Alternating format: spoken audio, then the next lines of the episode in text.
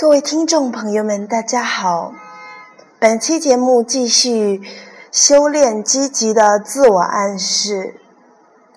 上期节目讲到了自我暗示的三个层次，这期节目讲成功自我暗示的三大规律。自我暗示第一规律就是重复。经常重复一种思想，会产生信念，进而变得坚信不疑。重复使最难的事情变得容易。重复使鉴别力更敏锐，使第六感更敏锐，使潜意识工作更精确。我们自然而然就会更加成绩卓越。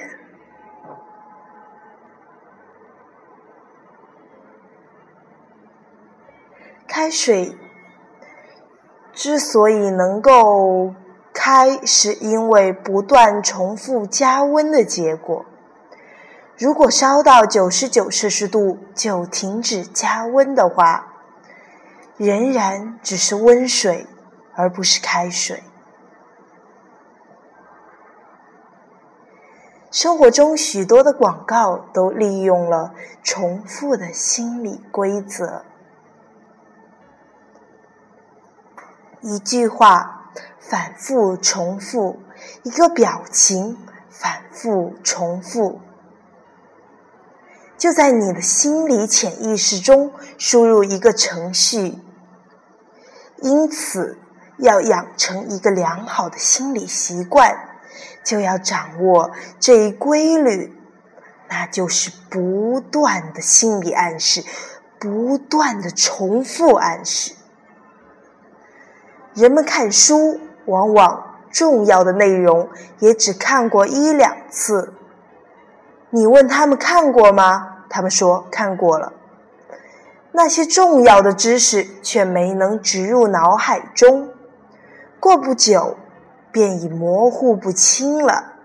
这样吸收的知识只能做了是做了解，知道却很难做到，就会纸上谈谈兵，不不能实际使用。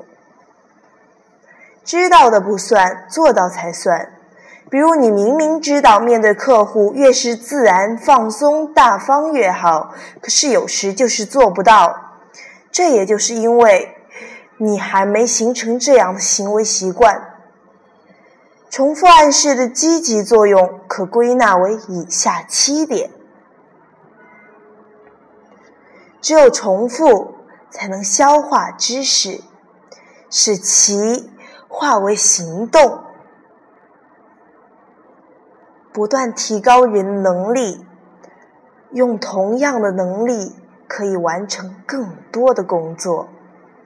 第三点就是单个过程会逐渐相互同步。第四点是我们的业务能力会不断的改善，我们将。越发感到安全可靠。还有就是每次重复都会释放能量，它会创造，它会增强你的创造力。第六点，增强敏感性，潜意识更加精确的工作，使你有更强的适应能力。最后一点。不断的重复一个信念，会使人相信它，继而坚信它，包括反面信念。知识只有在潜意识浓缩为驱使驱动力后，我们才会受到正面控制。练习也是如此。光知道潜意识工作原理和思考方法还是不够的，还必须要定要定期实践它，因为每次重复都将带给他深化的作用。失败者呢，往往都比成功者更聪明，但他们不愿意坚持到底，不愿重复一个信念。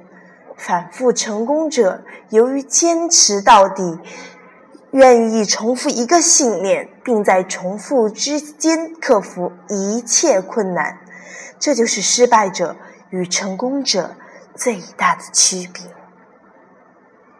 只有不断重复的人，才能消除潜意识里的负面信念，才能最终获得成功。自我暗示的第二规律：内模拟。当一个人的内心想什么事时，他的表情就会不由得模拟什么，这叫做内模拟。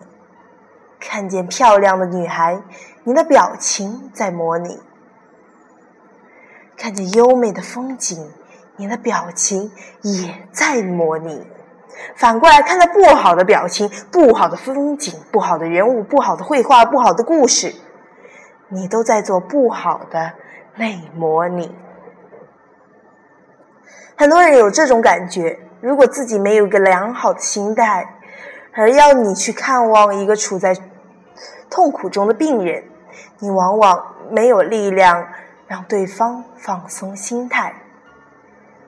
相反，你反而会受他的影响，结果你也会变得很不舒服呀。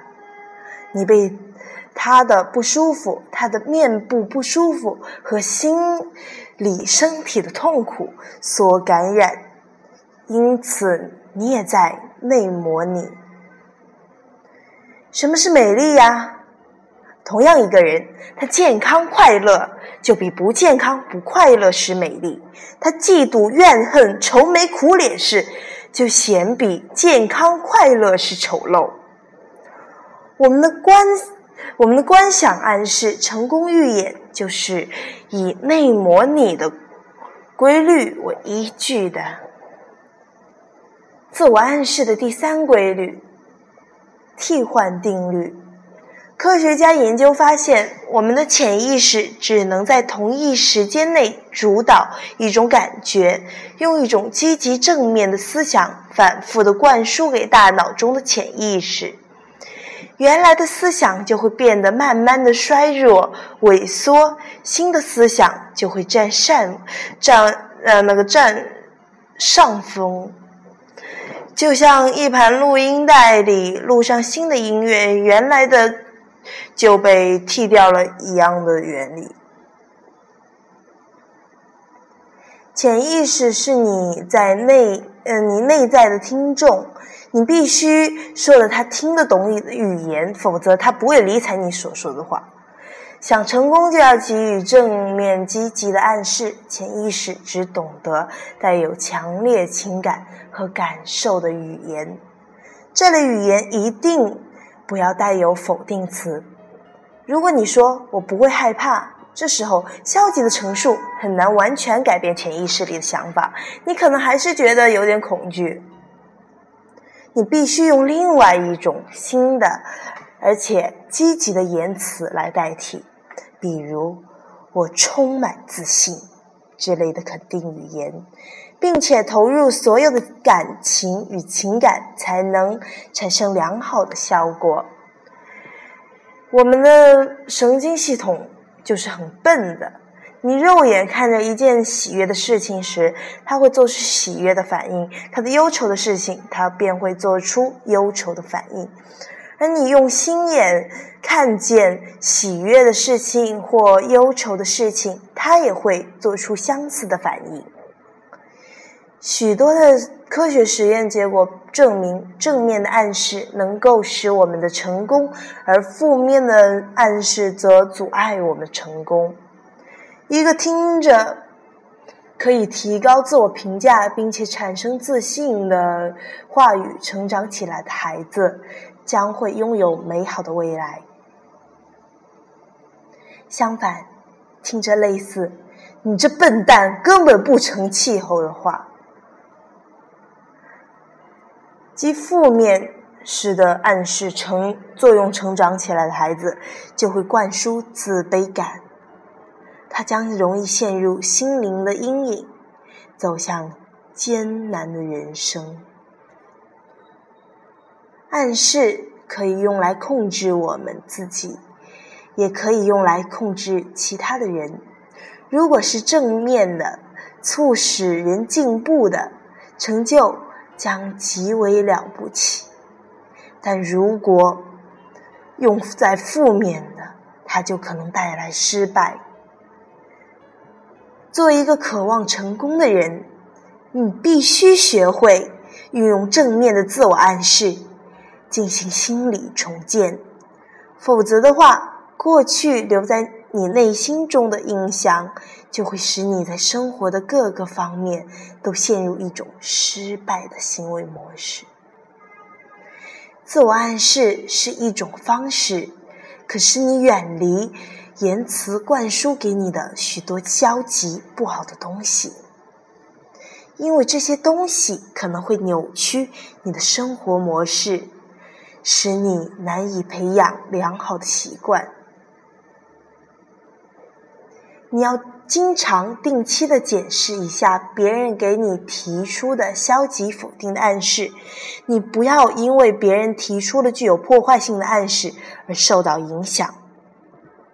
不过呢，我们在少年和儿童时期都受过一些这样他人的暗示。这样那样的不好的受到了不好的影响。如果你回顾一下，很容易就会记起父母、朋友、亲戚、老师以及所接触的人在消极不好的暗示方面对你大量的灌输。研究一下他们对你所所说的事情，你会发现，其中一些只是虚言而已，其目的只是为了控制你。或是把畏惧植入你的内心。别人的暗示本身绝对没有影响你的力量。之所以会有力量，完全就是因为你自己把想想法转给自己。只要当你沉湎于别人暗示给你的想法之中。也只有当你的心中同意了他们，这样别人的暗示才可能有力量。因此，最重要的是你的想法，而你怎样想，则是完全在于你自己。记住，你有选择的能力，你应该而且必须选择正面的暗示。保持积极的心态。当你的习惯想快乐时，你的神经系统便会习惯的令你处于一个快乐的身心状态，然后再拥有成功的人生。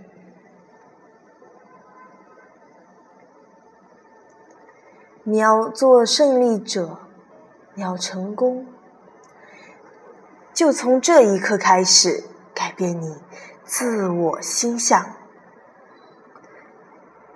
将你的神经系统变成一个成功者的身心状态，使脑袋像成功者一样充满成功的信念。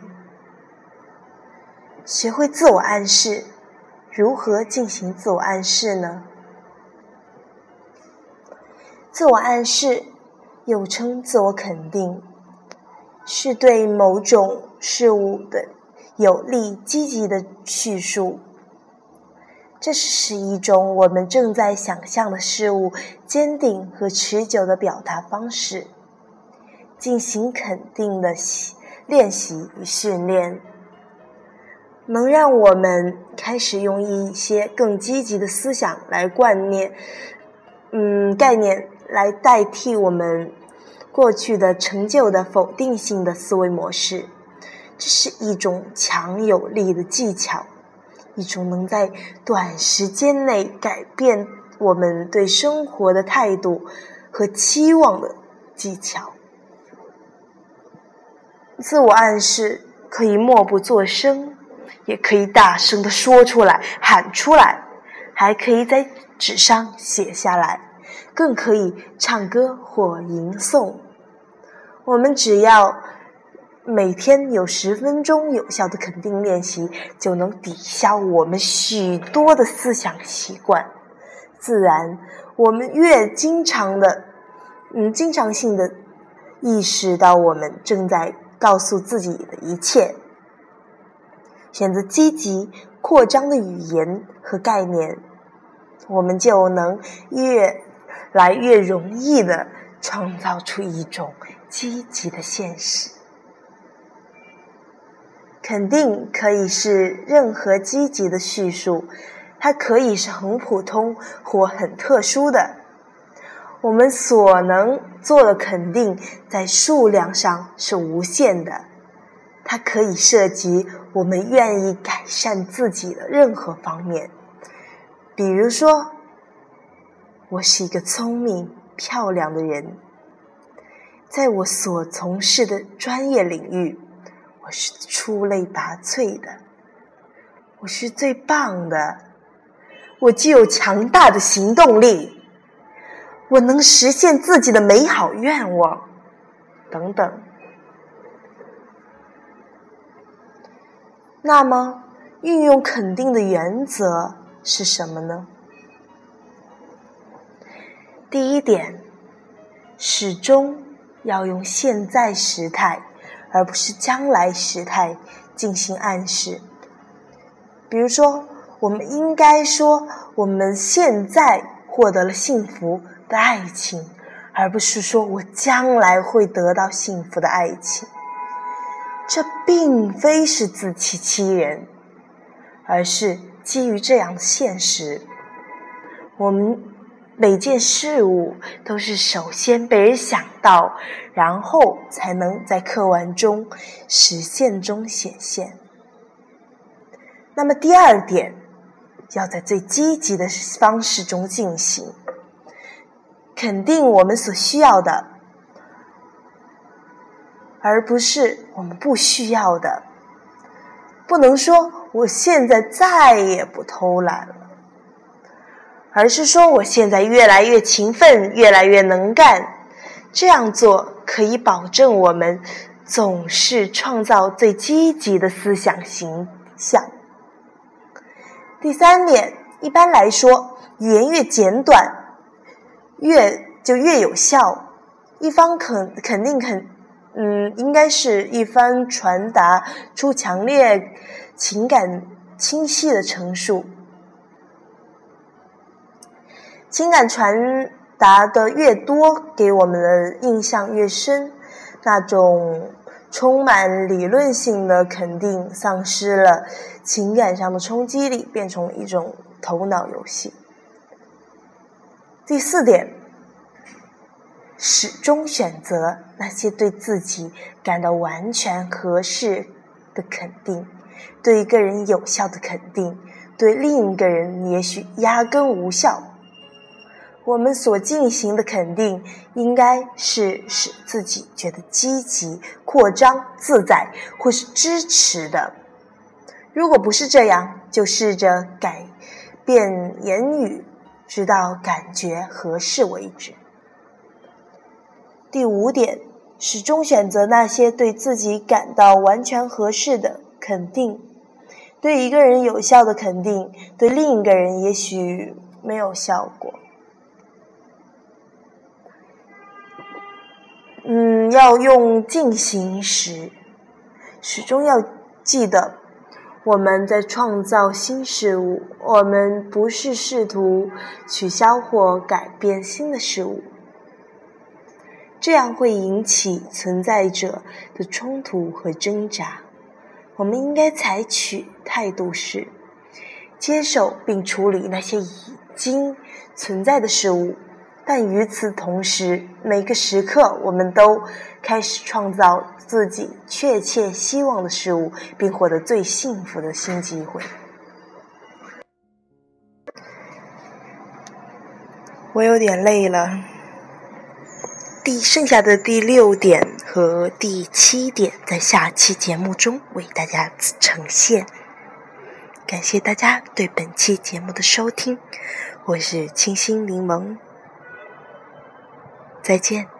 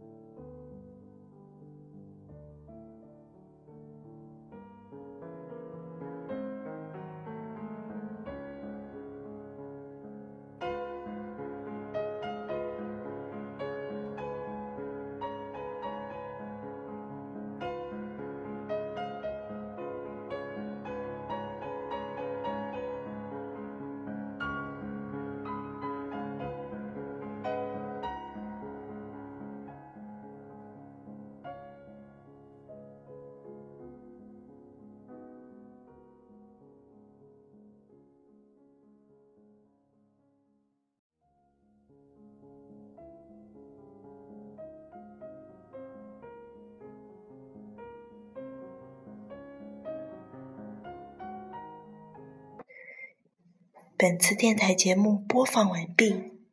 支持本电台，可从荔枝 FM 订阅收听。